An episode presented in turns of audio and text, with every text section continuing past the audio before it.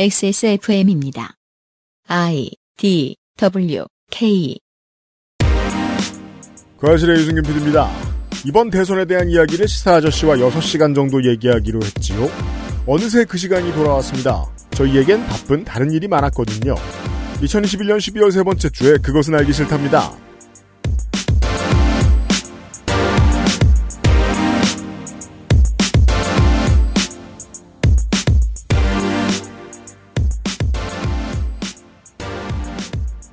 안녕하세요. 지구상의 청취자 여러분. 윤세민 에디터와 함께 있습니다. 저는. 네, 안녕하십니까. 저는 좀 이따 갈 거예요. 네, 잠시 후에 갈 겁니다. 저희들 녹음하고 있는 오늘 하루 기준으로 미국은 9만 4천 명, 영국 5만 4천 명, 스페인 4만 9천 명, 독일 3만 명, 베트남도 1만 5천 명 정도에 이르는 코로나19 확진자가 나오고 있습니다. 대부분의 국가들은 이게 줄어든 수치입니다. 지난주에 비해서. 음, 미국에 있는 청취자 여러분들께 여전히 어, 여, 기도 코가 석자긴 합니다만 걱정하는 인사를 전하지 않을 수 없습니다. 아, 며칠 지나지 않아서 미국의 코로나19에 걸렸던 사람은 공식적으로 한국 인구 전체를 뛰어넘게 될 겁니다. 미국 인구 전체의 6분의 1을 넘어설 거예요. 그런 의미에서 말이죠. 정말이지 백신 열심히 맞으시고요. 네. 미국은 어, 떤 엉성한 이유로 한국보다 백신 맞기 쉽다고 하죠. 그렇죠. 북미 대륙은 네. 꼭 가서 맞으시고 최근에 외신 중에 재미있는 걸 봤는데 뉴질랜드에서 어떤 분이 백신이 좋다고 생각해서 하루에 10번을 맞은 사람. 어머, 진짜요? 그러니까 세상에 anti-vaxxer가 있다면 네. 어딘가에는 어, pro pro-vaxxer, ultra pro-vaxxer도 있던 거죠. 러백서. 그러지 마세요. 그 사람은 거의 인간 그 사람은 vax lover죠. 그쯤 되면 인간 코로나 아닐까요? 항체가 그 항체만 너무 많아가지고. 그러니까요. 네. 그 백신을 너무 좋아하시는 분들 계시면 한국은 여러 번 맞게 돼서 맞지 맞지 못하는 시스템이니까 이번에 3차 맞으시고 한국에 계신 여러분들이 네. 잠깐 참으시고 다만 아 이렇게 얘기해야죠. 뉴스를 분석하는 사람들도 종종 놓치는 건데요. 정부가 하는 그리고 우리가 하는 조심스러워서 하는 모든 예전에 안 하던 짓거리들은 마스크 쓰는 것을 포함해서 백신 맞는 것을 포함해서 모든 것들은 확률과의 싸움입니다. 네. 왜냐하면 병의 실체를 모르니까요. 그렇죠. 인류는 병의 실체를 알았으면 뭘 했죠? 치료제를 만들었죠. 그래서 싸게 약국에 풀었겠죠. 그 전까지 우리는 이 병의 실체를 모르니까 실체를 모르는 상대와 싸울 때는 뭘 해야 되죠? 확률 싸움을 해야 됩니다. 무기가 덜 날라올 곳으로 피한다거나. 그렇죠. 네. 데미지가 덜 날 어떤 행동을 한다거나. 음. 그래서 굳이 야구장에서도 친한 사람과 왔으면서도 좀 뛰어앉는 거죠. 네. 네. 거리두기를 왜 하겠습니까? 모르니까요. 확률에 맞게 모든 것을 합니다. 백신도 확률 싸움입니다. 현재까지 알려진 바로는 3에서 6개월 내에 그 전에 있었던 항체들이 줄어드는 것으로 보인다고요. 특별히 많이 줄어드는 것으로 보인다고요. 그랬을 때 당분간 우리는 확률 싸움을 해야 하니까 백신을 맞고 맞고 또 맞는 상황을 연출하게 되는 거죠. 네. 그게 지금입니다. 그 옛날 스타 하듯이 생각하시면 될 것 같아요. 모든 온라인 게임 할 때 다 마찬가지입니다. 그렇죠. 이쪽으로 날라올지 모르니까 이쪽 방비하고 저쪽으로 나가면서 저쪽 방비하고 네. 무슨 드랍이 올지 모르니까 이쪽도 방비해보고. 네. 네. 그 와우나 롤을 많이 한 사람들은 안단 말이에요. 어, 모든 세상이 숫자로 이루어져 있다는 걸. 음, 그렇죠. 네. 네. 확률에 맞게 잘 피해 다니는 겁니다. 그걸 하면 되겠습니다. 또 이제 그 제가 다시 한번 많은 그 언론인들에게 사과, 괜히 반성. 잘 안 굴러가는 업계는 현장에서 고생해서 굴리는 사람들이 있습니다. 네. 네. 기자들이 그렇습니다. 어렵게 어렵게 열심히 좋은 취재를 하면 아무도 안 봐주는 게 문제일 뿐이죠. 네. 실제로 지금 언론 환경에 대한 사람들의 불신의 80%는 포털의 책임입니다. 아, 잘하시는 기자 여러분들에게 늘 죄송한 마음이 있습니다. 특히나 최근에 해외에 취재 많이 다니면서 정상회담 분석 및 속보를 많이 전해오신 기자들이 귀한 일을 많이 해주셨는데 아무도 안 읽을 뿐입니다. 한국은 이번에 어, 이번 주에 호주의 먼 미래까지 다 합쳐보면 약 10억 달러에 이르는 무기를 수출하기로 됐습니다. 우리가 K9 우습게 봤는데 네. K9으로 지금 호주가 도배되게 생겼습니다. 그러죠. 현대차가 아닙니다. 아, 기아, 기아차죠. 기아차. 현대차가 아니에요. 네. 네. 현대차죠. 현기차죠. 말장난하고 있죠. 현대포죠. 그리하여 이런 독특한 지점이 완성됩니다. 이런 뉴스의 서사가 완성됩니다. 서양의 우방국에는 기술과 무기를 팔고 동시에 중국의 경제와 외교 협력을 해도 잔소리를 안 듣는 유일한 나라가 되었죠. 음. 2020년대 현재. 네. 그런 이야기들을 전달해준 많은 언론인들이 있습니다. 저도 읽고서야 알았고요. 이 고마운 언론인들이 더 보일 수 있는 미래가 오길 바랍니다. 하지만 지금은 어두운 현재라서 어두운 현재를 가끔 이야기하거든요. 누구랑? 시사 아저씨랑. 자, 그래서 계속 툴툴댈 겁니다. 녹음을 지금 끝냈는데요. 시사 아저씨와 저는 이제 견해가 다른 점이 많기 때문에 서로 손을 지켜가면서 떠드는데, 어, 제가 어제 오늘 조금씩 조금씩 흥분했습니다. 감안해서 들어주시길 바랍니다. 잠시 후에 시사 아저씨를 만나도록 할게요. 에디터 뭐 찾아요? 아, K9, 아, 하나에서 만들었군요. 어, 현대에서 만든 줄 알았지? 보통 하나일 거예요. 대정부장을 먹여 살릴 수 있습니다. 그것을 통해서. 그것은 알기 싫다는 8시간 다뤄낸 프리미엄 한방차 더 쌍화. 관절 건강에 도움을 줄 수도 있는 QBN 관절 건강엔 MSM. 인생은 한방 원광 디지털 대학교 한방 건강학과. 나의 마지막 시도 퍼펙트 25 전화영어에서 도와주고 있습니다. XSFM입니다. 8시간 정성껏 다려낸 현대인에 맞춘 프리미엄 한방차 더 쌍화 정려원의 스타일 팁. 음? 패션 말고요. 이건 건강 스타일. 가장 본연의 것에 집중했습니다. 기본에서 답을 찾다. 새로운 건강기능식품. 건강 스타일엔 튜비엔. 본 광고는 건강기능식품 광고입니다.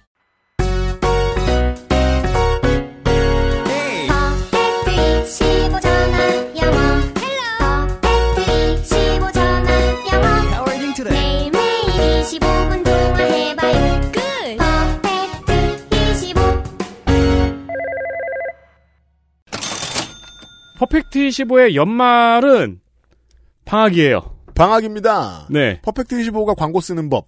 이제 그 고정 고객을 상대로 참고하시라고 공지문을 저희들한테 던집니다. 맞아요. 네, 새 고객 들어오시는 광고는 별로 안 하면서. 어, 그렇다고 또 채널이 저희만 있는 건 아니니까 오해하지 마시고요. 네, 배가 네. 불렀다는 얘기입니다.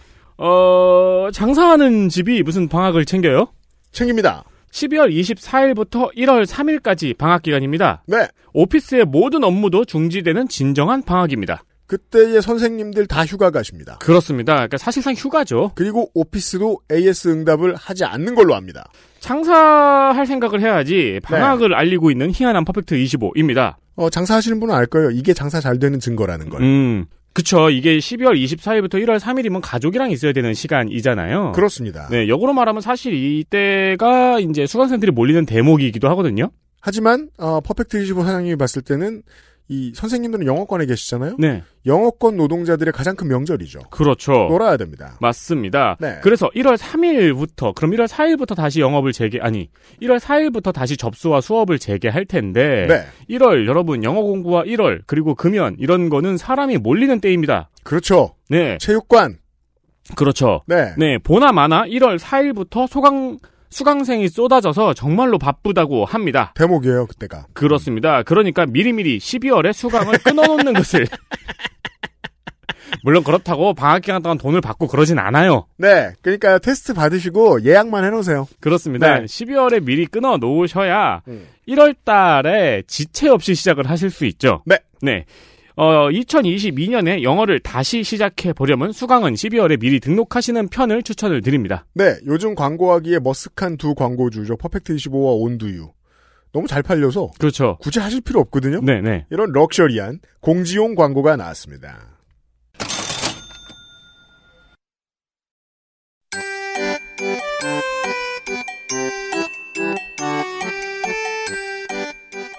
양산형 시사평론 민하문구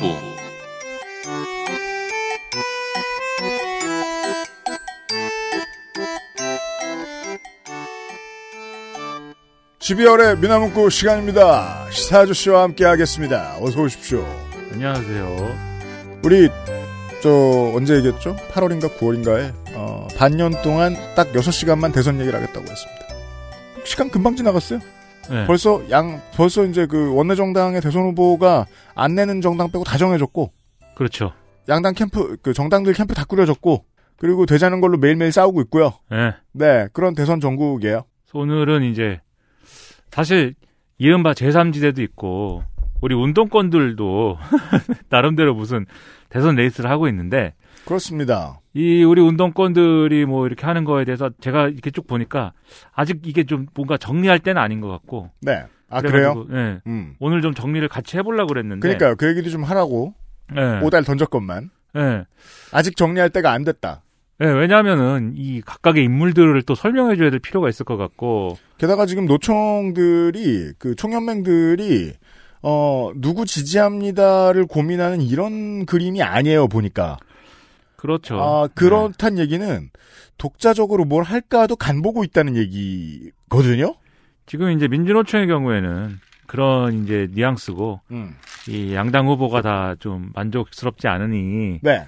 아, 이제 지지 후보는 이제 이른바 이제 그 외에 이제 있는 후보들 중에서 결정을 할 것인데 네. 나름의 절차를 거치겠다 뭐 이런 얘기 하는 것 같고 그렇죠. 그다음에 그 민주노총도 아니고 어느 한쪽에서 벌어지는 지금 이제 아, 경선이 또 있어요 지금 아 그렇습니다. 뭘 네. 한대요. 근데 네. 그걸 하는데 또 그 리그가 있고 그다음에 또 정의당이 이제 중심이 돼갖고 뭘 하자고 하는 그 진보 뭐 연합 뭐 그런 게 또 있고 그렇죠. 이런 게 있는데 그게 뭐 거기에 참여하는 사람들이 어, 결과가 어떻게 될지 이런 걸 장담할 수가 없어가지고 네.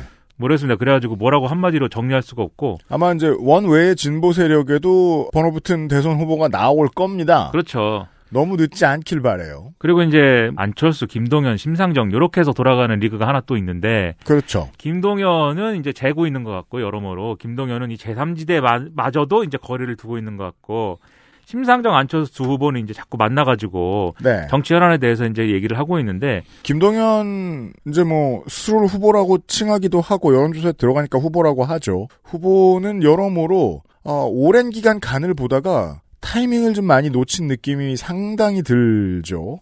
어, 자기 위주로 사람들을 모을 방법도 있었고, 이건 이제 대선이니까 하는 그 치졸한 정치 문법입니다만, 충청권이 여전히 비어있고, 본인이 파고 들어갈 자리들이 많았을 텐데, 김종인 위원장 한번 만났을 때 좀 이슈가 된 다음부터는 뭘 해도 뉴스가 되지 않습니다. 네, 그리고 이제 심상정, 안철수 두 후보는 이제 안철수 후보는 이제 그 뭐 이른바 쌍특검 이 어감이 좀 안 좋아요. 이제 쌍특검 이런 거를 이제 얘기를 심상정 하면서 캠프도 그 단어 쓰더라고요. 물론이죠. 이제 네. 같이 얘기를 했으니까 네. 쌍특검 이런 거에 무게를 실으면서 음. 이제 일단 제3지대 파일을 이제 늘리는 것에 주력하고 있고 네. 어, 심상정 후보는 이제 같이 쌍특검 뭐 이런 거 현안에 대한 얘기를 하지만 음. 정치개혁 논의를 저 주대 주되게 좀 하고 싶어 하는 그런 분위기인데 네, 그렇죠. 이걸 안철수 후보가 또 적극적으로 또 받는 것 같지는 않아요. 네, 그렇죠. 공감대는 있겠지만 이 연대가 느슨할 수밖에 없는 이유입니다. 네. 서로의 셈법이 다른 게 밖에서 봐도 보이고 그렇죠. 안에서도 똑같거든요. 이게 두 사람 다 지금 국면에서는 제3지대의 파이 자체를 키우는 거에 있어서는 이해관계가. 일치하는데 네. 그 키워진 파일을 갖고 어디로 갈 거냐. 네. 심상정 후보는 어떻게든 그 키워진 파일을 놓고 이번 대선에서 뭔가 독자적인 어떤 힘을 보여줘야 그 다음에 진보 세력의 어떤 미래가 있다고 생각할 수밖에 없기 때문에 그렇죠. 그걸 들고 이제 독자 완주하는 쪽으로 갈 건데 네. 안철수 후보는 물론 독자 완주 할 수도 있지만 네. 근데 지난 재보선도 그렇고 그 이전까지의 과정에서 어쨌든 보수 정치의 후보 역할을 하려고 했던 거잖아요. 그 키워진 파일을 들고 윤석열 후보한테 가야 되는데 그렇죠. 이 셈법이 잘 안 맞을 수 있기 때문에 일단은 같이 한 발 내딛기는 했지만 또 이게 약간 지지부진한 그런 분위기 속에서 재밌죠. 네. 우리가 미셀리니어스 이야기들부터 시작을 하고 있는데 그 정의당이 또 재밌는 게 정의당이요? 그저 국민당도 좀 제3지대에서 있어요. 그러, 음. 그러고 있, 잖아요 그 음. 안철수 후보하고 그러고 있잖아요. 네. 근데 여기서만 그러고 있는 게 아니고 또 자기들 좌측에 있는 어떤 그렇죠. 당들 있잖아요. 녹색당, 녹색당이 좌측에 있나? 아무튼 녹색당도 있고 네. 그 외에 우리 뭐 한국의 녹색당. 한국의 네. 녹색당은 좌측에 있죠. 슬픔의 어떤 그 작은 진보 정당들이 있는데 네. 슬픈 사람들이에요. 손을 네. 내밀고 있습니다. 그 사람들하고도 이제 진보 연대 이렇게 갖고 하자라고 얘기를 하고 있는데 왜냐면은 뭐 저 그 노회찬재단 행사하고 이럴 때저 예, 정의당 사람들이 가서 예. 저 못된 놈들 정당 해체 주범들 이렇게 말할 수 없잖아요. 네. 뜻을 이어받아야 될 거 아니에요. 그리고 이제 구체적으로는 녹색당하고 그러면 재보궐선거를 네. 선거연대를 하면 어떠냐 이런 얘기도 오가는데 그것도 논의가 녹색당이 또 그거를 감당할 수 있는 상태인지 잘 모르겠어요. 예, 그 왜냐면은 선거연대를 하자는 게 결국 심상정 후보가 대선을 나가면 네. 종로나 이런 데서는 뭐 녹색당이든지 아니면 다른 정당이든지 후보를 내 가지고 네. 거기서는 진보의 선거운동을 해보자 뭐 이런 거잖아요. 녹색당처럼 어, 전통적으로 한국 정치 문법에서 이야기하는 코어가 존재하지 않는 정당의 코어는 결국 그 자, 당원들의 관심도와 열정인데 그 부분은 저는 많이 흐려졌다고 생각합니다. 녹색당이 지난 총선을 겪으면서요. 그 여튼. 지난 총선에 그 위성정당 뭐 이런 거 하면서 네. 처음에 이제 더불어시민당으로 더불- 서로 많이 싸웠습니다. 내부에서. 더불어민주당이 더불어 시민당이라는 파트너 정당을 만들었는데 그 네. 만들기 전에 네. 이런 또 우울한 정당들 우리 네, 제가 그렇게 부르지 마. 제가 속해 있는 범주인 네. 네, 저까지 포함해서 우울한 정당들 매니아들하고 김민환 우울합니다. 예, 이렇게 해가지고 이제 그렇게 모여갖고 만든 정당을 파트너로 하면 어떨까라는 논의가 있다가 그게 맞습니다. 엎어져가고 더불어시민당하고 한 거거든요. 그렇죠. 그게 근데 각 거기에 참여한 정당들의 내부에 나름대로의 그 충격과 파장이 있었어요. 음, 특히 녹색당이 그게 있었거든요. 맞습니다. 자꾸 이런 것들이 쉽게 정리될 것인가는 아직 모르는 상황이어서 네. 요거는 좀 더 보고 나중에 다음번에 뭐 하게 되면은 제사 이른바 제3지대와 음. 이 운동권들이 뭐 하고 있는지 이런 걸 좀 더 자세히 보기로 하고 오늘은 좀 양당의 문제아들에 대해서 좀 집중을 하겠습니다. 알겠습니다. 그 이야기를 접기 전에 마지막으로 그것만 좀 알려 말씀을 드리면 그 해외 사례에 익숙한 분들은 그렇게 생각하시지 않는데 국내 정치만 오래 보다 보면 정의당이 어떻게 저럴 수 있느냐. 국민의당과 그 공조가 말이 되느냐. 어차피 잘 되지 않을 것이다. 이렇게 얘기하는데 어차피 잘 되지 않을 건 정의당도 압니다. 이거는 그냥 뭐 저 유럽이나 일본 정치하고 비슷하게 보셔야 되는 게 정책 공조는 안 되는 정당들입니다. 파이가 필요해서 잠깐 모인 거예요. 게다가 그 서로 파트너이자 counter partner인 상황은 양쪽에서 다 알고 있다시피 하기 때문에 양당의 대선 캠프들은 현재 동일한 생각을 합니다. 파이를 키워서 나머지 저 옆에 있는 연대 파트너를 4등으로 끌어내릴 것이다. 가 국민의당과 정의당의 동일한 생각입니다. 저건 저럴 수 있다고 생각합니다. 저는 정의당에게 한마디 하고 싶은 것은 뭐요? 저는 그런 제3지대 움직임 충분히 할 수 있다고 생각해요. 이 근데요. 정치는 현실인데. 근데 이런 건 나쁜 있어야 소리, 돼요. 나쁜 소리. 예, 이런 건 있어야 돼요. 이 정의당이라는 당의 정체성이라는 게 양당이 나쁘니까 우리를 지지해 주세요. 이거 하나만으로는 안 돼요. 무슨 얘기냐면 지금까지 어쨌든 정의당이 그게 받아온 뭐 오해든지 아니면 비판이든지 뭐든지 음. 이 선거법 개정이라는 이 실리를 취하기 위해서 어떤 영역에서는 민주당이 에, 네. 좀 여러모로 마음에 안 들었지만 음. 개혁 공조를 한 부분도 있다. 이걸 얘기하잖아요, 정의당이. 네, 근데 어쨌든 그거는 실패했잖아요. 선거법 개정 이상하게 되면서. 그렇죠. 그렇, 그랬으면은 이걸 보여줘야죠. 지금까지 우리가 참았던 게 뭐냐. 그러니까는 민주, 무엇을 위해서? 그렇죠. 민주당하고 잘해보려고 우리가 참아왔던 게 있는데 음. 그동안은 선거법 개정 때문에 얘기를 안 했어. 네, 이제는 그러면 내가 뭘 참아왔는지 한번 보여줄게. 이게 있고 음. 그러고 나서 이거를 우리가 현실로 만들기 위해서 제3지대에서 뭐 이렇게 노력도 하고 하는 거야. 이게 설명이 돼야 되는데 지금은 뭐 없진 않아요. 뭐 주 4일제도 얘기하고 뭐 신노동법도 얘기하고 다 좋은데 지금은 사실 그 메시지가 강화되기보다는 양당이 너무 못난 놈들이어가지고 그렇죠. 우리를 지지해줘야 된다. 근데 유권자들이. 네, 유권자들이 볼 때는 이 시대는 양당이 못난 놈들이다 알겠어. 정의당은 그럼 잘났니? 이거거든요 지금 시각이. 그리고 그걸 보여주는데 지난 2년간 꾸준히 실패했습니다. 예, 그리고 정치개혁 논의라는 것도 제가 아주 그 시장의 이- 용어로 얘기를 하면 정치개혁 논의라는 게, 야, 이, 이 제도에서 우리는 지금 100원짜리로 취급이 되고 있는데, 아니야, 우리 만원짜리야. 어, 제값을 받을 수 있도록 해줘야 될 거 아니야. 만원짜리 취급을 해줘. 라는 건데, 유권자들이 그게 만원의 가치가 있는지를 확인을 해야 네. 그 다음 논리가 먹히는 거잖아요. 봐라. 이, 이 정도, 만 원 정도, 만 원이 뭐냐? 2만 원짜리 가치가 있는 거를 지금 100원 주고 사는 제도다. 최소한 만 원 정도는 지불하는 체제를 만들자. 이렇게 해야 사람들이 아, 정말 아, 2만 원짜리를 어? 만 원에 살 수 있는 것도 좋지. 이렇게 가잖아요. 네. 근데 사람들이 볼 때 100원짜리는 아니어도 뭐 한 500원 되나? 이렇게 생각하는데 만 원 쳐달라 그러면 그게 안 먹힐 거 아닙니까? 네, 2만 원짜리라는 거를 그래서 좀 액수가 너무 작죠. 20조짜리라는 거를 이제 증명하시라. 20조도 작으라. 200조짜리라는 거를 증명을 해보세요, 정의당이. 네. 정의당 내에서 정치한 지 오래된 베테랑들이 하는 얘기를 듣고 있으면 그 사람들의 입에서 거대 양당이라는 말이 튀어나올 때마다 스쿼트를 하면 저는 아주 튼튼해질 것 에, 같습니다. 아이 지겨워 나 사실 그것도 네. 거대 양당 얘기 그만해 이제. 어, attitude를 그렇게 가지고 가면 미래는 어, 과거보다 훨씬 처참할 가능성이 높습니다. 아무튼 고랬고 네 거대 양당 얘기를 하겠습니다. 네, 거대 양당 놈들아. 네. 네. 선거 얘기예요 이번 주는. 지난번 이게 항상 뭐 드라마가 그런 게 있잖아요. previously West Wing 이렇게 네. 해가지고. 네. 어 지난번에는 이제 그 한 사람을 뽑는 선거. 에, 그니까 그 큰 선거 중에 단 한 사람 뽑는 선거의 일반적인 패턴을 시사할 씨가 설명을 드렸습니다. 그러니까 선거는 늘 상대에 대한 반대를 가지고 자기 편을 조직하는 게임처럼 아무튼 진행이 되었다 이런 얘기였어요. 그래서 예를 들면 대통령 선거다라고 하면은 지금 대통령에 대한 어떤 반대를 통 누가 어떻게 조직하느냐의 문제. 네. 또이 나의 상대방에 있는 어떤 정파, 지금으로 따지면 보수 정당에 음. 대한 반대를 어떻게 새롭게 조직하느냐의 문제. 아, 그리고 특정 이념과 사상에 대한 반대를 어떻게 조직하느냐의 문제. 이 문재인 정권이라고 한다면 소득주도 성장이라든지 뭐 이런 거 있잖아요. 네. 분배 강화라든지 평등이라든지 음. 이런 것들에 대한 반대를 어떻게 조직하느냐의 문제 이런 게임인데 네. 저는 그런 게임이라는 게 뭐 우리 정치의 한계이고 우리가 맞닥뜨리고 있는 위기다라고 보지만 네. 선거는 또 현실은 현실이니까 그렇죠. 그런 맥락의 전술 전략 이런 것들을 마- 잘 얘기해야 될 필요가 있겠죠. 음. 지금 상황을 보면 문재인 정권이 내세워왔던 나름의 진보적인 이미지라는 게 있잖아요. 네. 우리 좌파들은 예?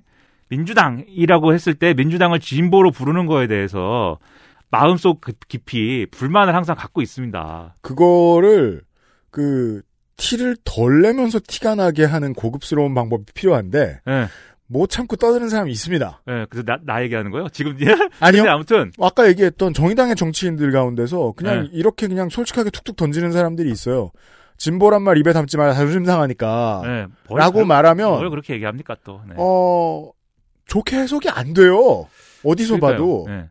저도 마음속 깊이 민주당은 우리가 어떤 절대적인 기준으로 보면은 이름 이른바 이제 뭐 진보 정당 이렇게 할 수는 없는 거 아닌가라는 생각 갖고 있지만 네. 세상 사람들이 어쨌든 뭐 진보 보수 이렇게 부르고 진보 정권 이렇게 부른다고 하면 음. 민주당의 어떤 주장, 어떤 요인들은 뭐 진보적일 수 있죠. 네. 그렇기 때문에 어쨌든 진보로 이, 이 뭐야 상징화 돼 있잖아요. 문재인 음. 정권이. 근데 지난번에 말씀드린 게 이 진보라는 어떤 명분, 가치 이런 것들이 좀 공허한 어떤 가치가 되면서 지금은 진보에 힘을 실어줬지만 현실 문제가 해결이 안 되더라. 그래가지고 손익관계 그리고 이익 뭐 이런 실용주의라는 반대 에 포위되어 있는 상황입니다. 문재인식 진보라는 게. 이게 랜덤한 사람들이 모이는 호프나 식당에서의 대화의 공기입니다. 그렇죠. 네. 그러니까는 이 정권이 어 좀 진보적인 뭘 해가지고 우리에게 우리의 삶이 삶이 좀 나아지게 해주겠다고 했는데 나아지지 않았기 때문에 이제는 진보의 희망을 걸지 않고 각자 도생 나라도 좀 어떻게 잘 살아봤으면 좋겠네 이런 마음들을 다 가지게 된 그런 이제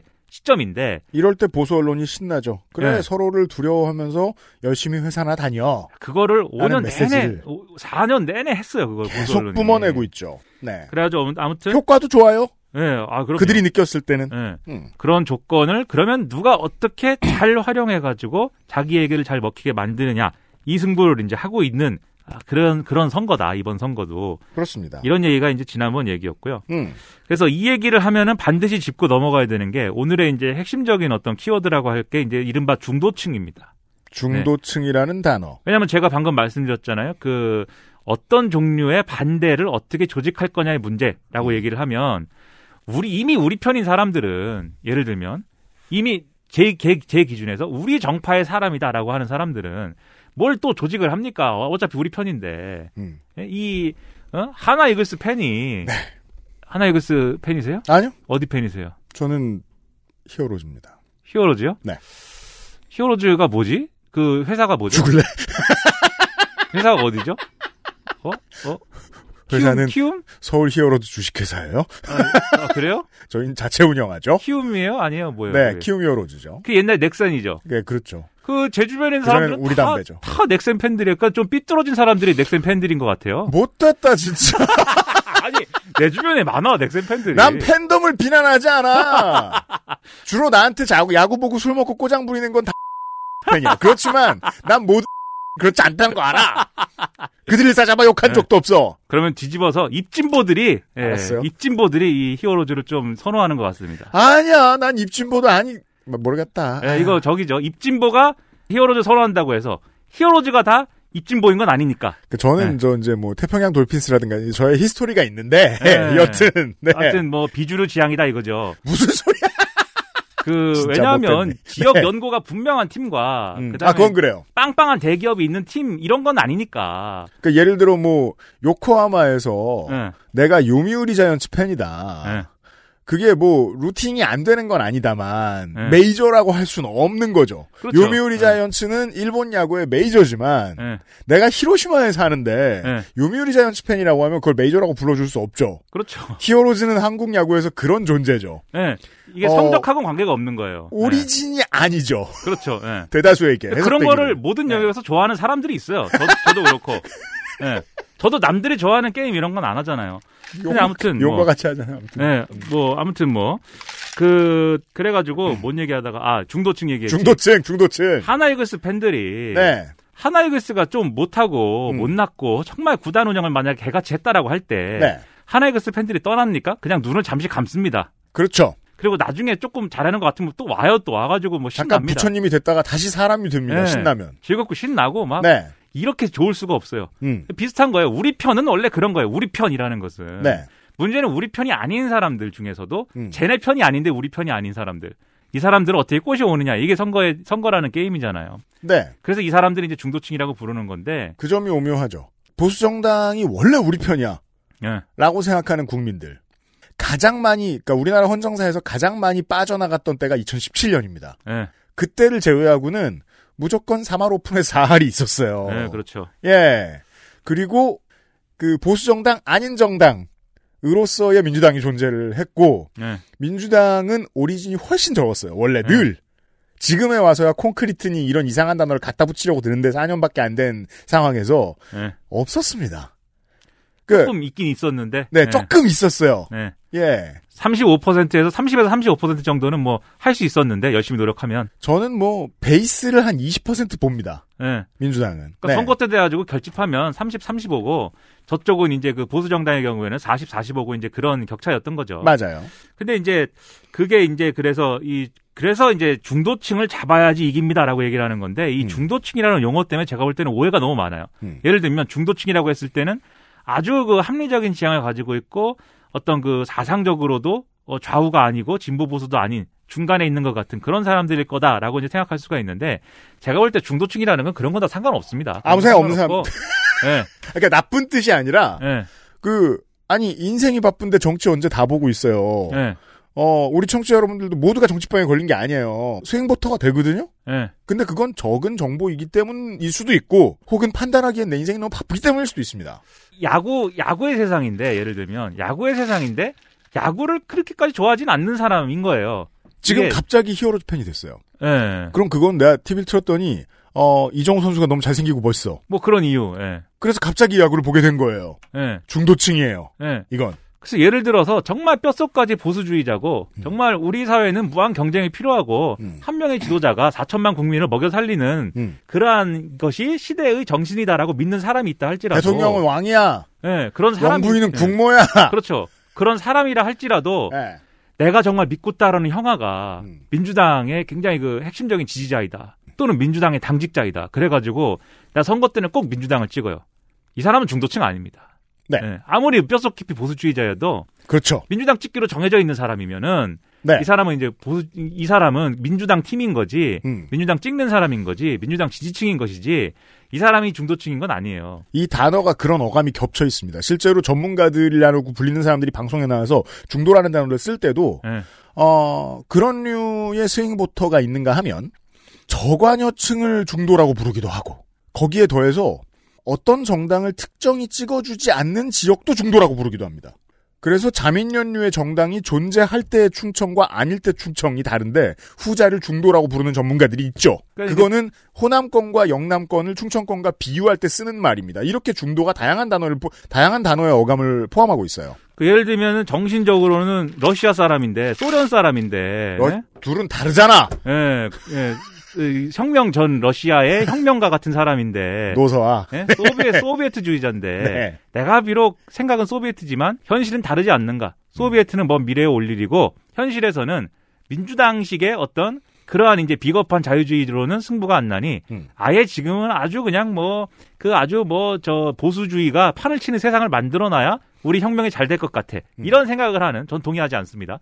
이런 생각을 하는 사람이 맨날 보수 정당을 찍고 있다고 보자고요. 그러면 그거는 그 아. 정당 지지자예요, 그냥. 푸틴의 평생 지지자. 예, 그냥 그 국민의힘의 지지자인 것이지 중도층 아닙니다, 그것도. 그게 그 저 작년 XSFM의 올해의 게임이었던 저 디스코 엘리시움을 보면 나오죠. 아주 오랫동안 혁명을 지지하는 사람이라고 스스로를 믿으면서 살면서 늙어버린 어떤 사람들의 어, 수구화. 예, 뭐 그런 거 있죠. 어, 그런 것이기 때문에 음. 한마디로 정리하면 어떤 정파로 이유가 뭐든 그게 학연, 지연, 혈연 또는 뭐 어떤 사상과 어떤 노선 뭐든지 간에 음. 그게 이유가 뭐든 어떤 정파로 조직화된 정도가 덜한 사람을 이제 중도층이라고 한다. 이유가 뭐든. 좋은 사례는 확실히 호남의 장년층이에요. 집에서 보는 신문은 조중동이에요. 음. 평생 조중동 봤어요. 하지만 투표장에 나가서 보수정당을 찍어본 적은 절대 없습니다. 그렇죠. 그러면 중도층이라고 부를 수 없어요. 그렇죠. 정치적으로는 보수적인 관념이 자리 잡혀 있겠죠. 하지만 민주당을 찍어요. 그렇죠. 예, 중도, 중도라고 부르면 안 돼요. 그러니까 중도층이라는 그런 거다. 그래서 이 정치적 조직화가 덜 돼 있기 때문에 음. 상황에 따라서 이 정당도 찍고 저 정당도 찍을 수 있는 사람들이어서 맞아요. 또 스윙 보터라고도 하고 네. 그런 기준으로도 얘기를 하고 그런 건데 저도 얼마 전에 친구 한 사람 만났는데 그 친구랑은 저 정치 얘기를 절대 안 하는 친구인데 네. 저를 보자마자 물어보더라고요. 이번에 누구 찍어야 돼? 라고 물어보는 거예요. 할 말이 없잖아요. 밥을 그냥 먹었죠. 네. 예. 제가 주변에 또 네. 이렇게 정치 얘기 안 하는 사람들 음. 이렇게 뭐 오랜만에 이제 연락하고 이러면은 네. 그런 거 물어보잖아요. 물어보죠. 예. 고봐. 어떻게 해야 되냐? 음. 모른다. 넌 어떻게 생각하냐? 이번 대선처럼 찍을 후보가 없는 대선 처음이야라고 모두 짠 듯이 얘기를 하는 거예요. 저 중도층들이. 근데 그게 이번 대선은 특히 그게 뭐 중도층인지 뭔지도 이제 더 이상 모르겠어요. 하지만 그 이제 그 swing voter들은요. 제가 기억하는 바에 의하면요. 예. 제가 이제 서른을 코앞에 두고 있던 17대 대선 때 동일한 말을 하고 다녔습니다. 이명박 대 정동영의 싸움 때. 예. 그때 one-side한 결과가 나왔죠. 예. 예. 네. 그러니까 뭐 중도층 그런 거고. 근데 이 중도층이라고 지금 이제 이 규정을 했잖아요. 그런데 참고로 그땐 투표율도 엄청 낮았습니다. 이명박의 600만 표 승리. 근데 이게 그 중도층이 예, 야구로 따지면 특정 팀에 소속돼 있는 그 팬덤이 아니다라고 하는 거는 그러면 이 사람들이 어쨌든 투표장에 갈때 네. 뭔가 다른 기준을 갖고 투표한다는 거잖아요. 그렇죠. 하나이글스 팬이 야 우리는 하나이글스니까 찍어야지 이렇게 생각하는 거랑은 다른 기준을 갖고 있을 것이다. 플레이오프가 되면 지상파 생중계를 해줍니다. 예, 그러면 나머지 8개 구단의 팬들도 볼 것이고 예, 한동안 야구 안 보던 팬들도 볼 거예요. 예, 두팀 팬들만으로는 시청률을 확보할 수 없어요. 예. 중도층이 모여듭니다. 어떠한 기준을 가지고요. 내가 오늘부터 이, 이 팀만 오늘만 이 팀을 응원하는 한이 있더라도 응원은 해야 되거든요. 그렇죠. 예. 이유는 필요해요. 정치로 돌아와서 음. 각 정당이 자기 조직화 논리, 자기 정당화 논리를 보면 주로 그 서사는 정치 사회적인 것에 방점이 찍혀 있어요.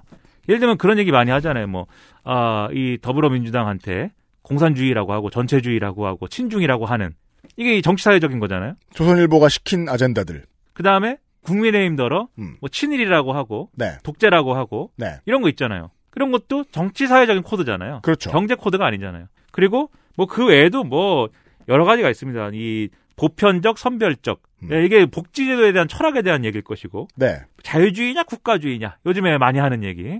저는 이게 실체가 없는 논쟁이라고 보지만 어쨌든 그게 뭐든 간에 저도 그렇게 생각합니다. 예, 자유주의는 우리 편에 서시고 당신이 국가주의자면 저쪽으로 가시오라는 식의 그러니까요. 그리고 뭐 친미냐 친중이냐 아무튼 이런 거 다 정치 사회적인 코드들인데 주로 이걸로 이게 접근하기가 쉽기 때문에 주로 이걸로 이제 많이 자기 조직화를 해요. 근데 근데 그걸로 조직화를 하면 어 내가 스포츠 채널 한 번도 안 보다가 오늘 지상파를 틀었더니 야구 플레이오프가 해.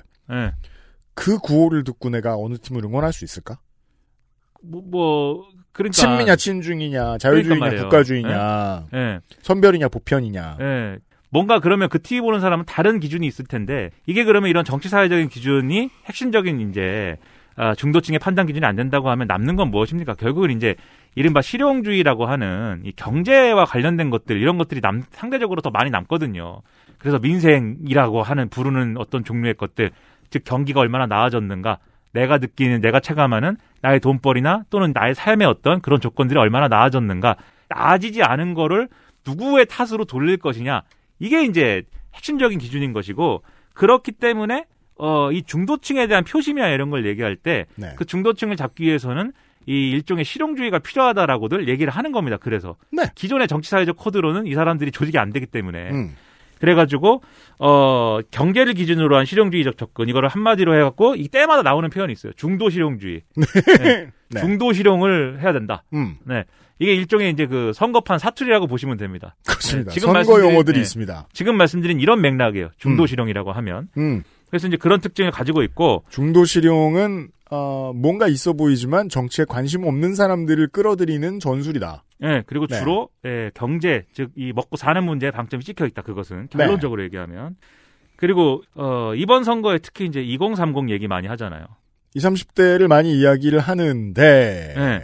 그왜 그러냐면은 음. 2030 세대가 지금 2030 세대 중에 일부가 지금 이 중도층의 전형적인 어떤 그런 성격을 가지고 있기 때문에 그래요.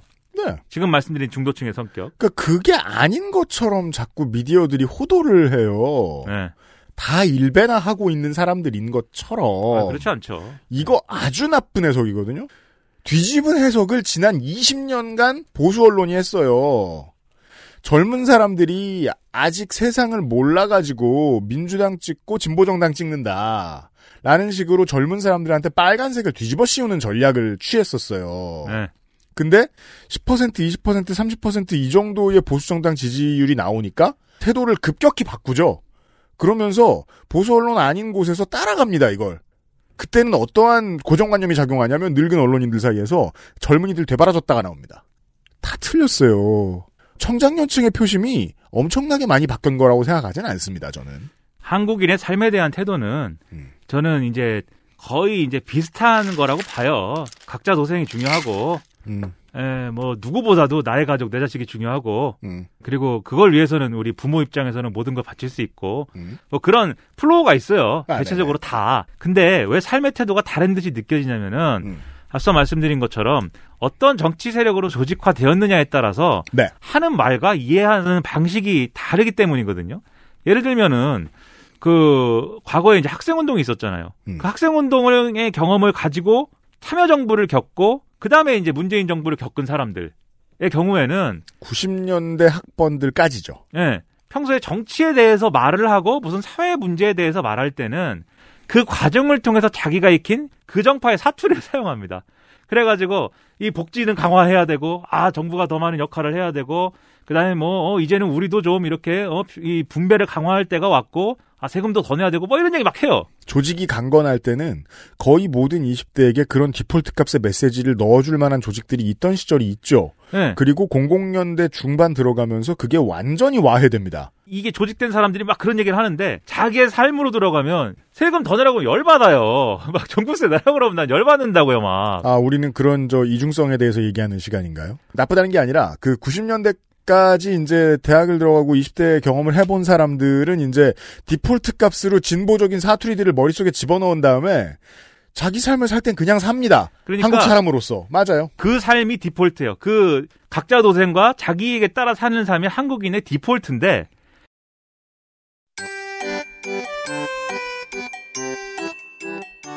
그 위에 정파로 익힌 정파적 과정 이 관계들을 통해서 익힌 어떤 종류의 이 사투리가 어, 덮어 씌워진 거예요. 표층. 그게 정치는 덮- 네. 표층이 너무 중요해요. 그게 덮어 씌워져 가지고 평소에 정치 얘기하면은 진보적인 사람이야. 근데 디폴트는 다 똑같아요. 디폴트는 다 그런 삶을 살고 있어요. 그래서 보수 언론이 힘주어 그런 말을 하는 겁니다. 다 똑같은 사람들이다. 네. 그러니까 우리를 찍어라. XSFM입니다.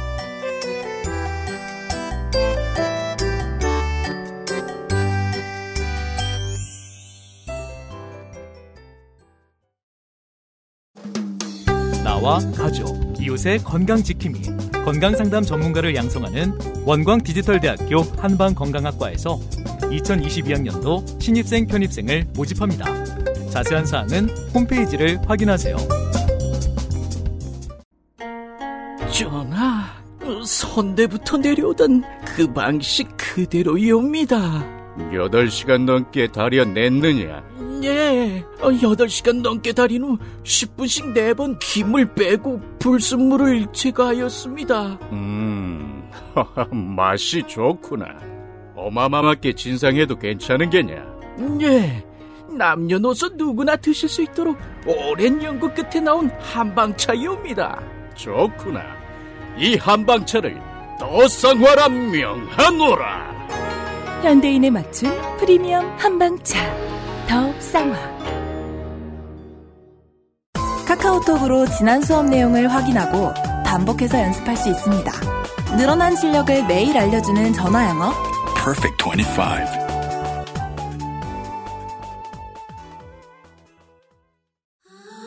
가장 본연의 것에 집중했습니다. 기본에서 답을 찾다. 새로운 건강기능식품. 건강 스타일엔 튜비엔. 본 광고는 건강기능식품 광고입니다.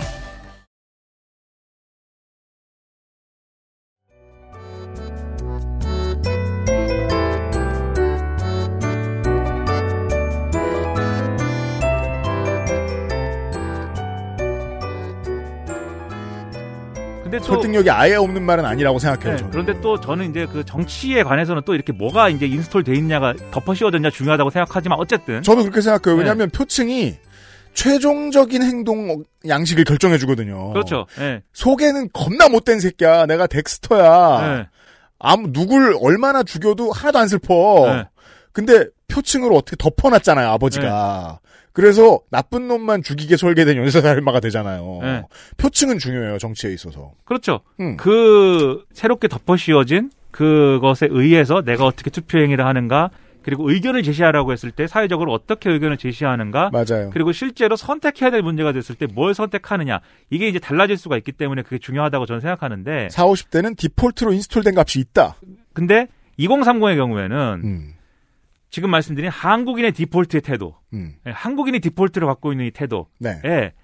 덮어 씌워진 특정 정파에 이 새로운 프로그램이 없는 거죠. 이- 없거나 네. 얇아 얇거나 부분적으로만 있거나 혹은 극우이거나. 예, 극우가 새로 덮어 씌워졌거나 뭐 그런 네. 사례도 있겠지만 극우가 인스톨된 사람들도 있죠. 그래서 왜 2030의 보수화를 얘기하냐면 음. 정확히 얘기하면 그건 보수화라기보다는 네.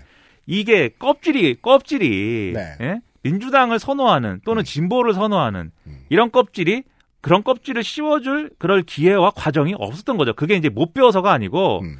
그건 시대적 상황인 거잖아요. 과거에 네. 학생 운동이 있었고 참여 정부에 뭐 그걸 만들기 위한 노풍 뭐 이런 정치 참여 열기가 있었고 그렇죠. 그 다음에 이 국정농단 거쳐가지고 여기까지 온 사람들은 당연히 그게 이렇게 순차적으로 다 껍데기가 씌워졌는데 맞습니다. 2030은 그런 게 아니잖아요. 이 그 세대가 자기들은 껍데기를 쓰고 있지만 후 세대들한테 물려준 자기의 자식들한테 물려주는 삶의 태도는 뭐냐면 살아남아야 된다. 경쟁에서 살아남아야 되고 경제에서 이겨야 된다. 자식들 다 어떻게 가르쳤습니까? 저는 이게 완벽한 지적이라고 생각해요. 예. 그러니까는 이거를 이념의 잣대로 딱 봤을 때 2030이 어떤 종류의 보수화는 갖고 있다라고 말할 수 있겠지만 그게 그냥 보수적인 뭐가 탄생했고 그런 게 아니라 그게 원래 우리 모습이라는 거예요. 경제시장의 현재 주인공이라고 할 수 있는 4, 50대들이 이제 민주화 항쟁을 겪고 처음으로 그 동아시아에서 처음으로 정권이 교체되는 것을 보고 그리고 2002년에 드라마틱한 대선을 경험하죠. 그리고 노무현을 잃는 것까지 경험을 합니다. 경험들이 반복이 되고 상당히 진해지고 구체화가 돼요. 이런 경험은 다른 나라에서는 흔하지가 않아요. 그러니까 얼마나 진하냐면 이게 나름의 딱딱한 지지층이 생길 만큼으로 굳어집니다. 지금의 20, 30대가 더 일반적인 거라고 봐야죠. 투표장에 나가서 가끔 표 찍고 시사방송 보고 듣고 하는 정도의 소비만 하다가 평상시에 먹고 살아야 될 거 아니에요? 그러면서 아이들을 키울 때는 살아남아라. 그렇죠. 학부모가 되죠. 내가 본 부모들은 진보적인 사람이 아닌 거예요. 그렇죠. 실제층이 그 실제층위를 보니까 그리고 회사 가서 회사 상사들 386 세대이다 뭐라고 하는 사람들도 다 나쁜 놈들이잖아요. 그렇죠. 우리 세대들. 예. 네. 그러니까 거기서 오는 어떤 그런 것들이 또 작용을 하는 건데 어쨌든 음. 문재인 정권에서 이 2030들이 그래서 어떤 이제 생각을 갖게 된 거냐면은 네. 그러한 디폴트 값이 있는데 진보 정권이라고 이제 뭐 해가지고 뭘 했는데 그게 다 뭔가 내가 상대적으로 어, 손해 보는 듯한 느낌을 받게 되는 그런 사건들이 있었습니다. 예를 음. 들면 이게 조짐이 있었어요. 여자 아이스하키 남북 단일팀 사건 같은 경우. 음. 그 다음에 가상화폐 거래소를 이제 뭐 이렇게 어떻게 한다고 그랬더니 왜 우리의 투자 기회를 박탈하냐고 반발했던 일부 이제 2030의 목소리 같은 경우. 네. 그다음에 비정규직의 정규직화에 대해서 왜 공정한 경쟁을 거치지 않고 비정규직이 그냥 날로 정규직을 먹느냐 뭐 이런 시각들. 제가 여러 번 말씀드렸을 겁니다. 그 뒤에 무슨 수습을 했고 안에는 어떠한 이해할 만한 논리가 있다고 하더라도 쉴드야 처치자면 끝도 없이 칠 수 있어요. 이라고 하더라도 잔상이 남으면 그게 정치의 결과가 됩니다. 그렇죠. 그러니까 이런 것들을 통해서 원래 디폴트인 우리 한국인의 삶의 태도가 이제 나온다라는 거를 우리가 알 수 있었는데 결정적으로 이게 그럼에도 불구하고 2030이 그 시점까지는 어, 어떤 이제 그 어, 예를 들면 민주당과 지금의 국민의힘이라는 양쪽의 선택지가 있을, 있다고 했을 때 네. 2030도 촛불 시위랑 국정농단 경험했거든요. 네. 그렇기 때문에 국- 지금의 국민의힘을 막 이렇게 어 지지 국민 이 민주당이 실망했기 때문에 국민의힘을 지지하는 걸로 넘어갈 수 있다라고 생각하지 않은 거예요. 그래서 민주당 지지층으로 있었던 거예요. 정권 초기에는 이런 사건에도 불구하고. 네. 근데 이제 뭐가 있었습니까? 조국 전 장관 문제가 있었죠. 이 조국 전 장관 문제에 대해서는 아직도 이제 뭐 의견들이 분분하지만 제가 얘기하는 건이 중도층의 시각 그리고 이 중도층에 해당하는 2030의 시각을 얘기하는 거예요. 2030 중에서도 당연히 다른 시각이 있을 수가 있겠지만 그러니까 이제 메시지 전쟁의 결과로만 놓고 보자고요. 그렇죠. 네. 그걸 보면은 조국 전 장관을 둘러싼 그 논쟁과 그 어떤 결과물이 지금 말씀드린 것처럼 어 자기들이 갖고 있는 의심, 이 뭐 소위 대의 명분을 말하면서 진보를 했던 사람들이 어 뒤로는 사익을 추구하는 사실은 그래서 우리를 속인 거 아니야. 그러니까 제가 여러 번 말씀드렸죠. 더 나- 너네가 더 나쁘구나가 아니에요. 네. 너네도 똑같구나 서사. 그래서 착한 척한 거 아니야 지금까지. 네. 착한 척하는데 나쁜 놈인 게 더 싫어. 양비론에 포섭되는 과정입니다. 네, 그래가지고 어 여기서 이제 이게 일종의 이제 배신 서사로 전환이 됐어요. 거기다가 그죠. 배신 서사가 전화 배신 서사로 들어가자면 어떤 그 주 주인공이 필요한데 네. 그 주인공의 역할을 지금까지는 윤석열이 수행하게 된 거예요. 그렇죠. 윤석열한테 감정이입도 합니다. 일부는 왜냐하면 어 이게 모르시는 분들도 많을 텐데 네. 윤석열을 대쪽 같고 불쌍한 피해자로 보는 사람들의 수가 엄청나게 많이 늘어났어요. 네. 네. 근데 요즘은 또 그게 또 뒤에 얘기하겠지만 좀 줄었어요 또 근데 아무튼 근데 또 이유가 있고요. 한참 두드려 맞을 때 있잖아요 윤석열 네. 검찰총장이 네. 추미애 장관한테 한참 두드려 맞고 이럴 때 음. 이때 제가 이제 느낀 어떤 여론의 변화라는 건 어떤 임계점을 넘었는데 이때 그게 뭐냐면 윤석열의 피해자화 음. 그리고 그 피해자의 이입하는 어떤 유권자들 이 도식이 성립되면서 네. 피해자화가 됐고 내가 과거에 민주당도 지지하고 촛불도 들었는데 배신당했어 이런 서사가 형성이 됐습니다. 네. 그러다 보니까 이쯤 되면은 어, 민주당 지지냐 예, 지금 얘기한 이런 조건에도 불구하고 배신당했음에도 불구하고 여전히 국민의힘이라는 국정농단의 후신들 이명 박근혜의 후신들을 지지할 수는 없으니 민주당 지지를 유지할 것이냐 네. 아니면 정말 이 조국 전 장관과 그 다음에 추미애 장관의 그러한 이제 어, 윤석열 때리기에 정말 신물이 나가지고 차라리 나는 국민의힘 지금의 국민의힘을 지지해야겠다, 난 민주당을 반대해야겠다 이 마음을 먹느냐 상당히 비등비등한 순간이 왔어요. 그래서 네. 지난해 말 정도에 음. 그래갖고 이걸 어떻게 넘기느냐가 중요했는데 이 비등비등한데 3월달 지나고 하면서 뭔 이제 그 LH 사태 이렇게 터지잖아요. 네. 부동산이 부동산이 부동산 가격이 엄청 올라가지고 이게 문제가 되잖아요. 네. 사실 뭐 이런 여론은 이제 이런 여론의 흐름은 한두 사람의 뭐 그러니까 셀 수 있는 사람의 정해진 설계자들이 있는 것은 결코 아닙니다. 그들이 아무리 똑똑해도 다 만들어내진 못해요. 다만 내가 설계자가 되고 싶은 메신저들은 덜어 있고 그들이 던지다 보면 통하는 카드들이 나오는데 그 중에 통한 카드가 어, 정확히는 이런 메시지라고 생각해요. 부동산으로 대박 돈을 번 사람들이 너네 인생의 선배들이다. 그리고 그들 이후에 문은 닫혀가고 있다. 라는 메시지. 우리 세대 중에서도 그 막차를 현명하게 탄 놈이 있는데 네. 난 못 탔다. 그러니까 실제로는 그걸 이제 그, 어, 그렇게 부동산을 해서 이제 불의하게 대박을 낸, 어, 사람이 사장이었던 머니투데이 같은 곳에서 주로 그런 기사가 나왔습니다만. 그건 중요하지도 않아요. 네. 중도층한테는 보이지도 않습니다. 우리 머니신문 잘좀 네. 하십시오 머니신문. 그 아무튼 그래가지고 이 부동산 문제가 실질적인 나의 어떤 박탈감과 피해로 이어진다라고 하는 그러한 서사가 형성이 되면서 네. 지난 재보 재보선에서 그래서 서울시장하고 부산시장 네. 넘어간 거잖아요. 그래서 그렇죠. 이 무게 추가 무게 중심의 추가 최소한 수도권과 대도시에서는 어, 방금 말씀드린 어, 지금 지금의 민주당이 싫어 이명박근혜가 싫어라는 물음에 대해서 음. 어, 이 민주당이 더 싫어. 이걸로 이 시기에 잠깐 넘어간 거예요. 그러니까 그렇다고 해서 어떻게 오세훈, 박형준 같은 문제아들을 뽑아줄 수가 있어. 라고 어떤 4, 50대들은 생각을 합니다. 어, 지금의 20대에게 반문을 막 하고 싶어 합니다. 이게 해설이 필요할 것 같아서. 어, 너, 밥 안 먹이겠다고 한 사람이 오세훈이야. 근데 이제 정치의 혜택을 보는 사람 입장에서 어떠냐면요. 밥은 디폴트거든요. 의무급식은 디폴트거든요. 디폴트 때문에 고맙다 싫다가 결정되지 않아요. 이게 정치하는 사람이 더러워질 수밖에 없는 이유입니다. 겁나 잘해놔서 뭘 만들어 놓으면 그건 기본값이 되기 때문에 고마움의 대상도 되지 않고 미움의 대상도 되지 않아요. 잘 만들어 놓고 가끔가다 오류가 있으면 그게 문제가 될까? 서두에도 말씀드렸듯이 네. 선거라는 게임은 누구를 반대하냐의 게임이에요. 결국은 그래서 지금 말씀하신 것처럼 잘한 사람을 찬성하는 게임이 되지 않습니다. 또 네. 많은 나라의 독재자들은 그렇게 생각하죠. 그러니까 네가 독재나 하고 있는 겁니다. 잘한 거를 긍정적으로 평가해서 점수 주는 시스템이 아니고 반대할 놈은 쫓아내자라는 시스템이에요. 반대할 놈이 절대 자리를 못 맡게 하자. 그런데 지난 재보선에 그래도 어떤 여론이라는 거는 음. 제가 볼 때는 이렇게 한번 출렁이었지만 그게 어떤 고정적인 어떤 에, 운동장이 되지는 않았다고 그때 판단을 했어요. 그러니까 민주당이 그, 그 전에 총선도 이겼고 네. 대승했고 음. 대승했는데 뭐 이 언론의 표현을 빌자면 오만하게 했고 국정 운영을 그런 것들에 대해서 음. 야 이거는 한번 그래도 우리가 아, 아니다라는 걸 보여줘야 돼 옐로 카드 한번 보여줘야 돼. 음. 네.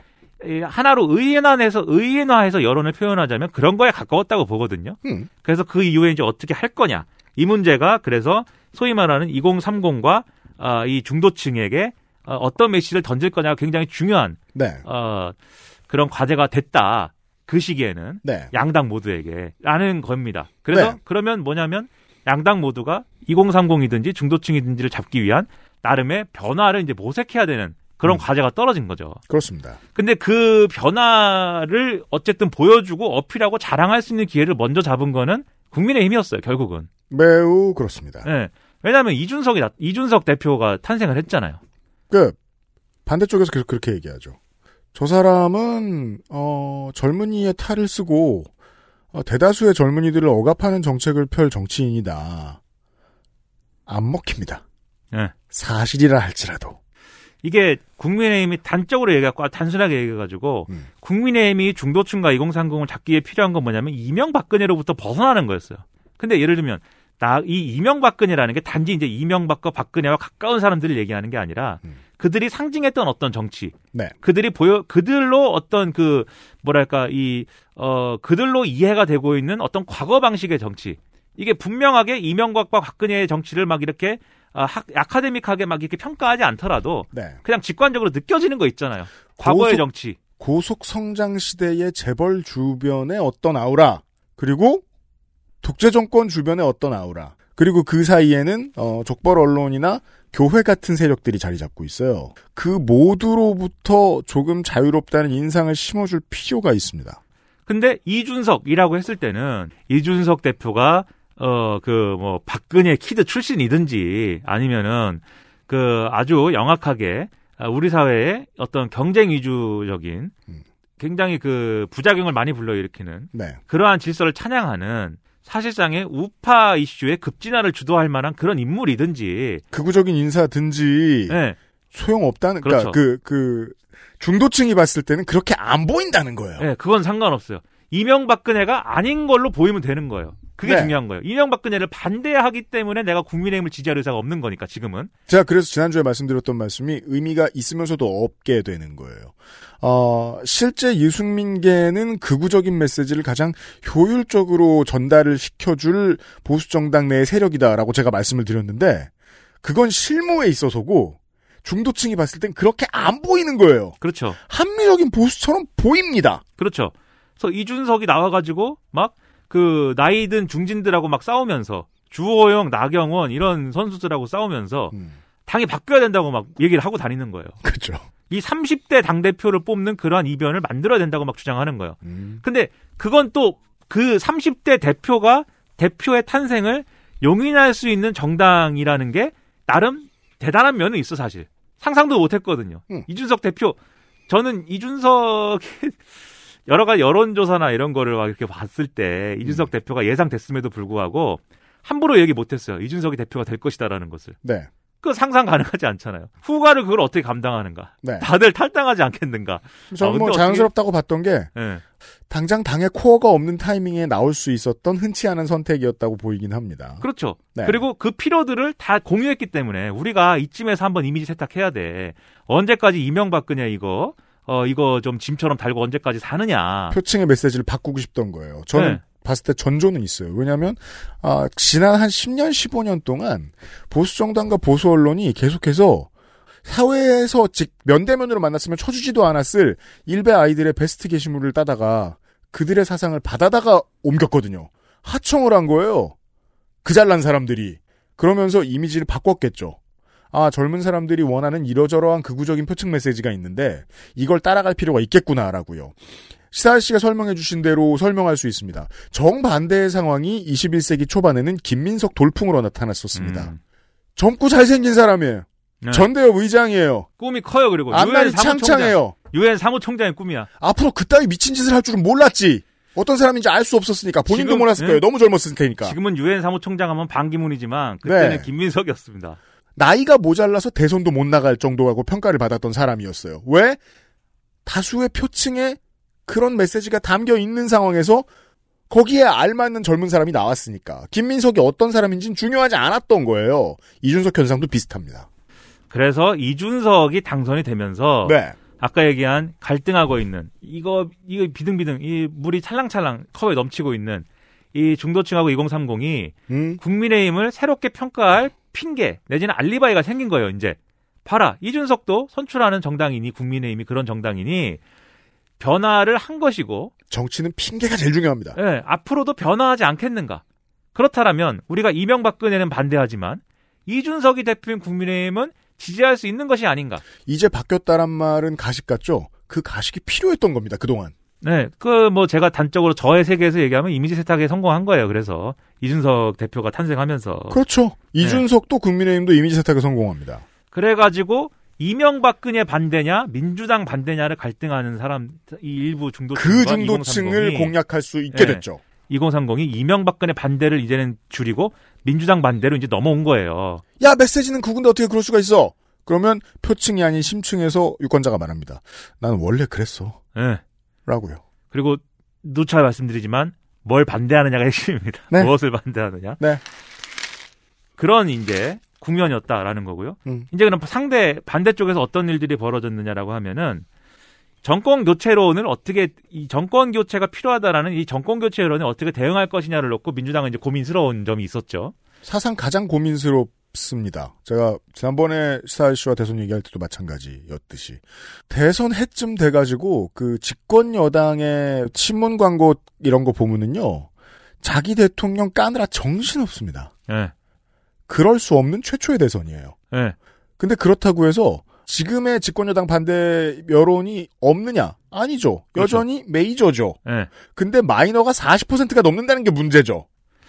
그러니까 이게 지금 말씀하신 대로 문재인 대통령의 국정수행 지지율은 여전히 높아요. 여전히 양당 저 뭐냐 저 양당의 대선 후보보다 높습니다. 30 후반에서 40 초반 이렇게 왔다 갔다 한단 말이에요. 물론 네. 이제 코로나19 상황이나 이런 게 변수긴 하지만.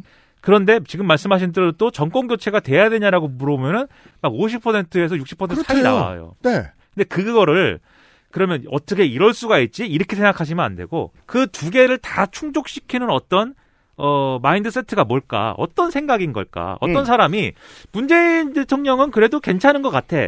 근데 정권 한번 바꿔봤으면 좋겠어. 이런 생각 하는 사람의 머릿속은 뭘까? 그렇죠. 그걸 한번 생각을 해봐야 돼요. 음. 뭐냐면은 문재인 정권에 대해서 막 그 국정농단의 그 폐허를 딛고 어쨌든 했는데 그 거기다가 이제 거의 임기의 반은 코로나19로 뭐 이걸 했는데 음. 그거에 대해서 아 정말 못하, 못했고 이런 정권은 정말 다시 있어서는 안 되라고까지는 얘기하고 싶지 않아. 네, 그렇게 말하는 건 아닌데 하지만 만족스럽지는 않았다는 거예요. 그래서 문재인 정권보다 더 나은 정권이었으면 좋겠다라는 거예요. 다음 정권은 어디가 잡든지. 자 중도는 반대가 쉽다고요. 그러니까 민주당 입장에서는 이건 분명히 문재인 정권의 연장선을 벗어날 수는 없어요. 이재명 후보든지 이낙연 이전 대표든지 대선 후보가 선출되면 가령 이제 뭐 예를 들면 대통령 지지가 너무 지지도가 낮고 하면 대통령을 탈당시키든지 자기들이 탈당해갖고 창당을 하든지 뭐 이런 걸 하잖아요. 이회창은 김영삼을 네. 박근혜는 이명박을 완전히 버리는 홍보 방식을 택했었어요. 네. 근데 이재명은 못 버려요. 절대로. 그렇죠. 근데 네. 또 바뀐 박쳐서 더 나아진다는 건 또 보여줘야 돼 또. 문재인 정권의 재판이면 안 되는 겁니다 또. 두 가지 메시지를 다 내놔야 되는 거예요. 네. 안고 간다. 근데 네. 다르다. 그런데 이게 그나마 현실적으로 존재하는 대권주자들 중에 그거를 할 수 있어 보이는 카드가 이재명 지사였거든요. 네. 이 민주당의 현실상. 네. 그게 어느 방향이든지 간에. 그래가지고 결국은 민주당 주류가 이재명 후보에게 결국은 이제 힘을 실어줬는데 그 국면에서 사실 냉정하게 얘기해서 경선이 시작된 것이고 그 다음에는 이제 대선 경선은 우리가 지금까지 얘기했던 중도층 유권자들에 비해서는 좀 고관여층이기 때문에 이야기의 층위가 약간 달라지는데 이낙연과 이재명은 그 점에 있어서 장단점이 있었고 이낙연 캠프는 단점을 너무 많이 부각시켜 버립니다. 모든 게 첫 수가 중요한 거예요. 그래서 첫 수를 잘 뒀으면 음. 단점이 좀 있더라도 그걸 커버할 수 있는 새로운 수나 길이 열립니다. 단점을 노출하더라도. 그렇죠. 이명박근혜 사면 그게 문제였던 거예요. 그러니까 연초에 그 이낙연 전 대표가 갑자기 얘기를 하잖아요. 이명박근혜 사면 얘기를 하잖아요. 네. 근데 제가 그때 그걸 그 뉴스를 보고 네. 떠들고 다녔던 게 이거는 민주당 지지층이 소화 못한다. 당연하죠. 이낙연 전 대표가 그 얘기를 할 때 문재인 대통령의 나름의 속마음을 자기는 헤아렸다고 생각했을 거예요. 그리고 문재인 대통령도 이명박 박근혜 두 대통령을 감옥에 둔 채로 다음 정권으로 넘어가는 거에 대해서는 아마 부담을 느낄 수밖에 없어 정치적 부담을. 사실 원치는 않아요. 예.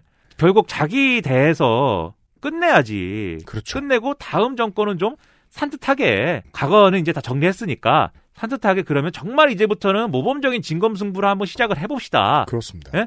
이렇게 스타트를 하게 만들어줘야 내가 대통령으로서 역할을 한 것 같지. 네. 그런 이명박 박근혜 감옥에 있는데 적폐청산 국정농단 이거 어떡하죠라는 질문을 다음 정권까지 계속 묻게 만들어 가지고 하기가 대통령의 입장에서는 어렵습니다. 따라서 사면론은 청와대에게 보내는 메시지로서는 진정한 충정이 맞는데 그걸 대중이 받아줄 리는 만무했다는 겁니다. 특히 민주당 지지층은 그 민주당이라는 정치 세력이 그 시점에 코어 이 조직 논리가 뭐였냐면 결국은 이명박근혜 반대가 핵심 조직 논리였어요. 매우 그렇습니다. 예, 이명박 박근혜 정권이 잘못했기 때문에 민주당 정권의 정당성이 생긴 거고 그것은 포기할 수 없는 정체성인 거예요.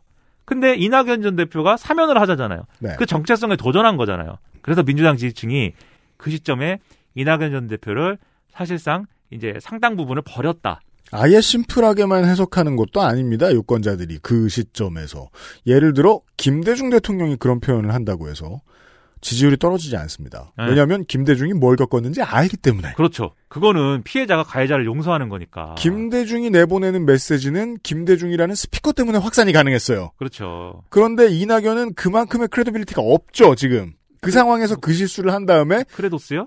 아이고. 그러니까 신뢰도가 떨어지잖아요. 그 힙합 용어예요? 아니? 그 다음에, 그냥 다, 이, 말이에요, 말. 그, 그, 그러고 난 다음에 복구하다 끝났죠. 물론, 1년 동안의 이야기를 한꺼번에 하니까 이런 게 편하네요. 어, 민주당 경선 마지막 날에 많은 사람들이 확인을 했습니다.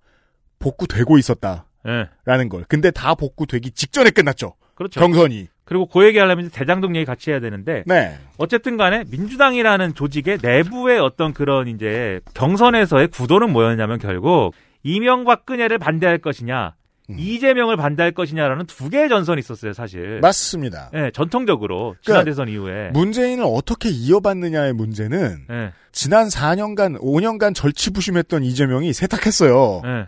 나 문재인 반대 아니다. 라고 바닥으로 훑고 다녔습니다. 5년 동안. 예. 그건 해냈기 때문에 이낙연 캠프에서는 그걸로 싸우기가 어려웠거든요. 따라서 시사 씨가 말씀해주신 그 전선밖에 안 남았어요. 반 이재명이냐, 예. 반 이명박근혜냐. 즉 이명박근혜 반대를 포기하고서라도 이재명 반대를 할 거냐 음. 아니면 이재명 마음에 안 들지만 지난 대선에서 문재인 대통령하고 대립하고 그래갖고 아주 그 그리고 여러 비호감적인 사건이 있어가지고 안 된다고 보지만 그래도 이명박근혜 반대를 위해서 이재명을 용인할 것이냐 네. 이 두 가지 선택지였는데 이게 말씀하신 대로 시간이 쭉 지나면서 음. 이제 반 이재명 이재명 반대 전선은 좀 흐릿해졌습니다. 네. 그거는 도지사를 하면서 뭐 나름 보여줬던 모습이 있었기 때문이기도 하고 음. 뭐 그리고 어쨌든 시간이 많이 지나니까 네. 좀 소강되는 게 있었는데 문제는 이게 다시 살아나기 시작한 게 대장동이에요 대장동. 그, 고점에 있어서 제가 그 민주당 경선 마지막 날, 네. 이제 당일 날이죠. 당일 날 얘기를 한 번만 더 드리면, 이재명 후보가 가장 잘한 일은요. 총선 당시에 이재명 개라고 볼 수 있는 민주당의 중진들이 진성 당원들에 의해서 공천에서 싹 쓸려 나갑니다. 이걸 지적한 언론사들이 많지 않더라고요. 여전히 이제 반문재인의 이미지가 걸렸던 거죠. 그걸 보고 대체 어떻게 했는지 저는 안에 있지 않아서 잘 모르겠습니다만 1, 2년이라는 짧은 시간 동안 민주당 당내의 당원 구성을 어떻게 바꿔냅니다. 이재명 후보 측이, 이재명 도지사 측이. 그랬는데도 불구하고 원래 있던 당원들이 있고 원래 이런 데에 경선할 때 모여드는 표심이 있었을 거 아니에요. 그 표심이 잠깐 손을 놓고 있던 사이에 아 이재명 캠프 측의 작업이 이렇게 잘 됐구나 라는 사실을 좀 뒤늦게 깨닫습니다. 네. 언론인들도 많이 저쪽으로 정치인들도 많이 저쪽으로 넘어갔다는 사실을 뒤늦게 깨닫고 마지막에 엄청나게 참여하죠 경선에. 근데 그걸 가지고 이미 이제 손을 들어준 언론인들이 이 민주당원들을 가지고 그 의심스럽다. 어, 어떤 사람들이 그렇게 얘기하더라고요. 예. 라는 표현을 합니다. 예. 되게 많은 사람들이 그렇게 얘기해요. 예. 실제로는 그 정당의 통합을 상당히 해치는 발언이었고 예. 이 맥락을 이해하고 싶지 않았던 거예요. 예. 이미 이재명 쪽으로 마음이 기울었기 때문에. 여튼 XSFM입니다. 인생은 한방. 한의학, 기초영양학, 식품위생학, 푸드스타일링까지 최고의 교수진들이 만든 약선조리 전문가 과정. 다양한 자격증부터 창업 과정까지 오랜 경험으로 이뤄낸 완성된 커리큘럼. 한 차원 높은 음식 문화를 위한 당신의 선택. 원광 디지털대학교 한방건강학과에서 2021년 12월 1일 원서 접수를 시작합니다. 인생은 한방. 원광 디지털대학교 한방건강학과.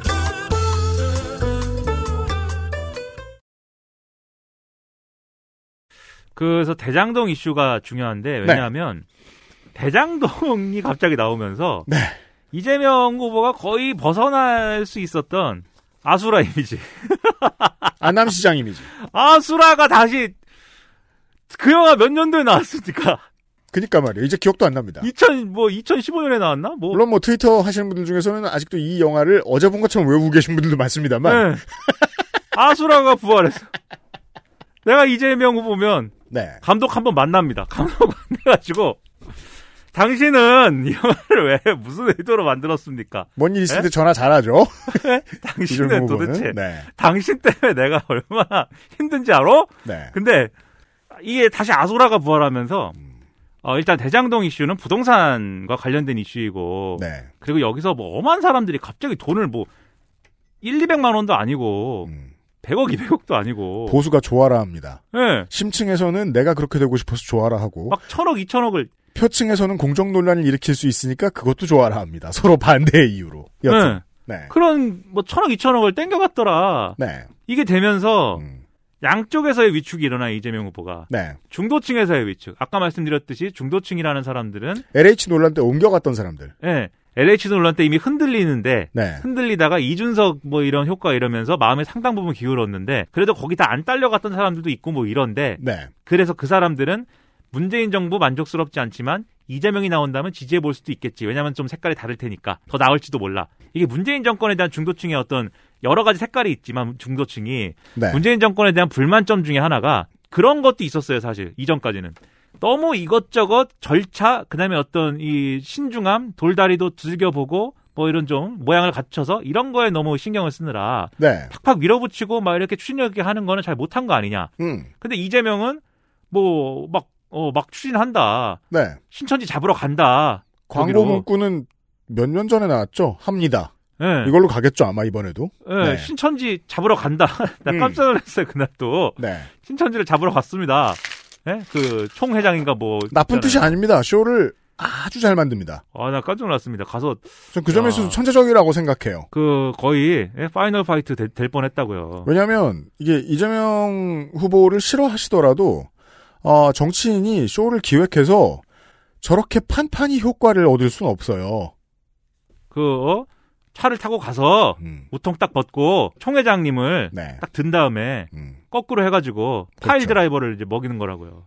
정확히는 그건 아니었습니다만 Final Fight 몰라요? 초보자가 하면 목이 부러집니다. 네. 네. Final Fight는 해, 해거 시장님이 이제 그렇게 하니까 그렇죠.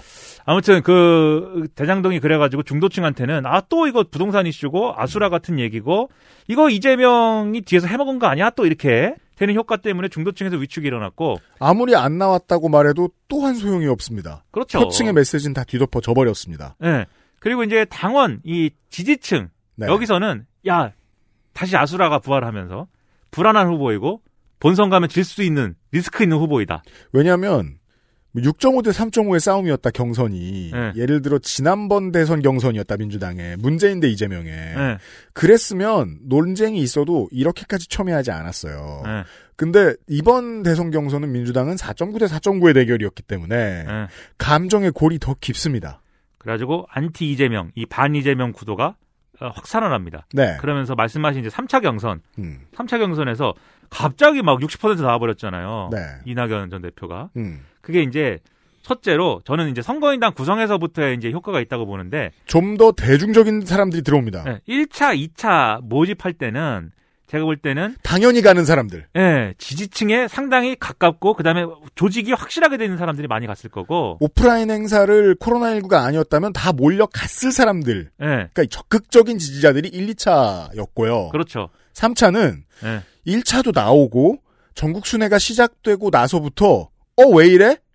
나도 투표해야 되나? 네. 라고 생각한 대중이죠. 투표를 할까 말까 생각하다가 뭐 하지 뭐 라고 생각한 부류와 근데 해야 된다고 생각했으면 왜 그렇게 생각했을까요? 네. 이재명이 돼? 해야지? 라고 생각한 사람들인 그렇죠. 거예요. 그래서 네. 이, 이거 그 전에 이제 이낙연 전 대표도 퍼포먼스도 있고 이랬어요. 막 사퇴한다고 하고 막 그런 그죠. 걸 보면서 아 이낙연을 또 이렇게 버리면 안 되는 거 아니야? 이런 생각하는 사람들도 있었고 네. 대장동 이거 보면서 음. 아 이거 이재명은 불안한데 나라도 투표해야 되는 거 아니야? 이런 사람들도 있었고 있고 이 음. 주로 그래서 이재명 후보한테 이렇게 좀 가깝지 않은 표심들이 모인 그러한 선거인단이었다. 첫 번째 그렇고 네. 그게 결국은 그래서 방금 말씀드린 것처럼 대장동 이슈가 영향을 미친 거잖아요. 음. 그런 부분들. 그 다음에 이재명을 반대하면 그러면 누가 대선 후보가 돼야 되지? 라는 점에서 이낙연 주목 효과. 네. 이러한 이제 요인들이 합쳐지면서 결과가 그렇게 나온 건데 음. 그러면서 결국은 이제 이두 가지 위축 때문에 이재명 후보가 경선이 끝났음에도 불구하고 컨벤션 효과가 전혀 없잖아요. 전혀 없었잖아요. 이거는 뭐 지나갔으니까 아십니다. 네. 여당, 야당은 저 국민의힘은 컨벤션 효과를 확실히 누렸고 네. 뭐 예전 같진 않았습니다만 네. 그리고 여당은 컨벤션 효과가 없었어요. 네. 이건 처참한 거예요.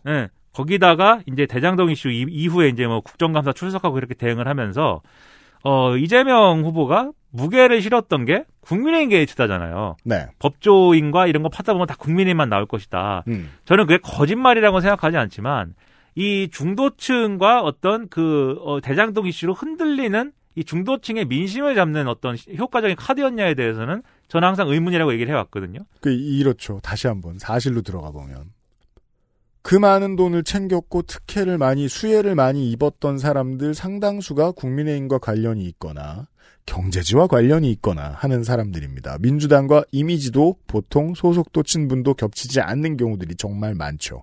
수사를 해서 그 사람들이 다 줄줄이 딸려 나온다고 생각을 해봅시다.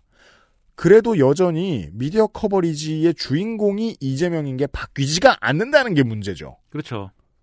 그래서 이재명 후보 제, 제가 생각한 것은 이재명 후보가 그때 타진요 전술로 갔어야 된다.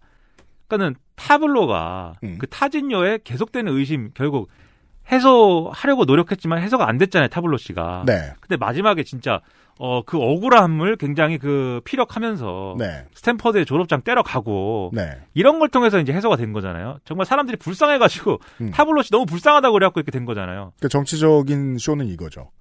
더 맞아. 네. 두들겨 맞은 다음에 에, 한 번에 밝힌다.